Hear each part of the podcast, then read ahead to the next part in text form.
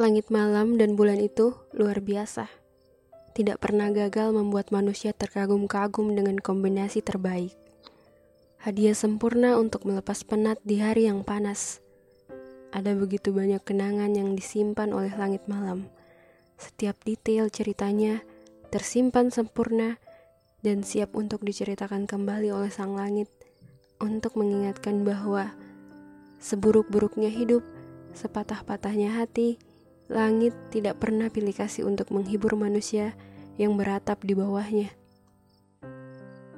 Bahkan manusia bisa tersenyum hangat dengan sentuhan lembut dari angin malam di pipinya, yang seakan ingin mengeringkan air matanya untuk menjelaskan bahwa langit malam ini terlalu indah untuk dinikmati dengan air mata kesedihan. Malam ini terlalu indah untuk diisi dengan kenangan sedih Langit bahkan bersedia meminjamkan kenangan indah dari sudut bumi yang lain untuk sekedar mengusir segala resah dalam hati si manusia. Langit malam akan selalu menjadi tempat ternyaman untuk beristirahat, untuk menghibur hati, bahkan untuk bersembunyi dari riuhnya bumi di siang hari. Rasanya ingin berlama-lama di dalamnya. Rasanya ingin membekukan waktu dalam sekejap agar pagi jangan cepat-cepat datang. Karena hanya di sini aku bisa mengerti bahwa kebahagiaan itu sederhana. Aku sendiri yang membuat standar rumit untuk bahagia. Sebelum semuanya menjadi serumit ini, sebelum standar dunia membelenggu kehidupan dewasaku, aku dulu pernah tertawa bahagia di bawah langit malam tanpa curiga akan apa pun. Tanpa takut akan apa pun yang ada di depanku. Aku pernah berlari dengan senyum bahagia di bawah sinar bulan Aku dulu pernah berada di atas rumput hijau dan menatap bulan sambil berebut bintang dengan teman-temanku.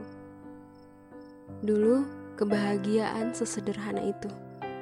Dan sekarang, meskipun kesederhanaan itu hanya kenangan, setidaknya langit akan selalu mengingatkanku bahwa aku akan selalu bisa mengulang kembali ceritanya dengan senyum bahagia. Bukankah tidak semua orang punya kenangan seindah itu? Lalu untuk apa menangisi keadaan yang sudah berubah? Karena orang akan mendefinisikan tangisan kita dengan cara yang berbeda-beda. Ada yang akan menganggap kita cengeng, menganggap kita caper, lemah.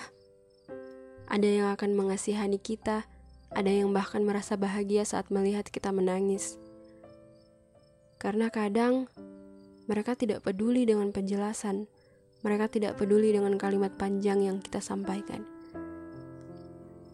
Yang mereka tahu, tangisan ini sudah cukup untuk menjelaskan bahwa kita sedang tidak baik-baik saja. Tapi untuk memahami diri kita sepenuhnya, kadang manusia tidak akan mampu.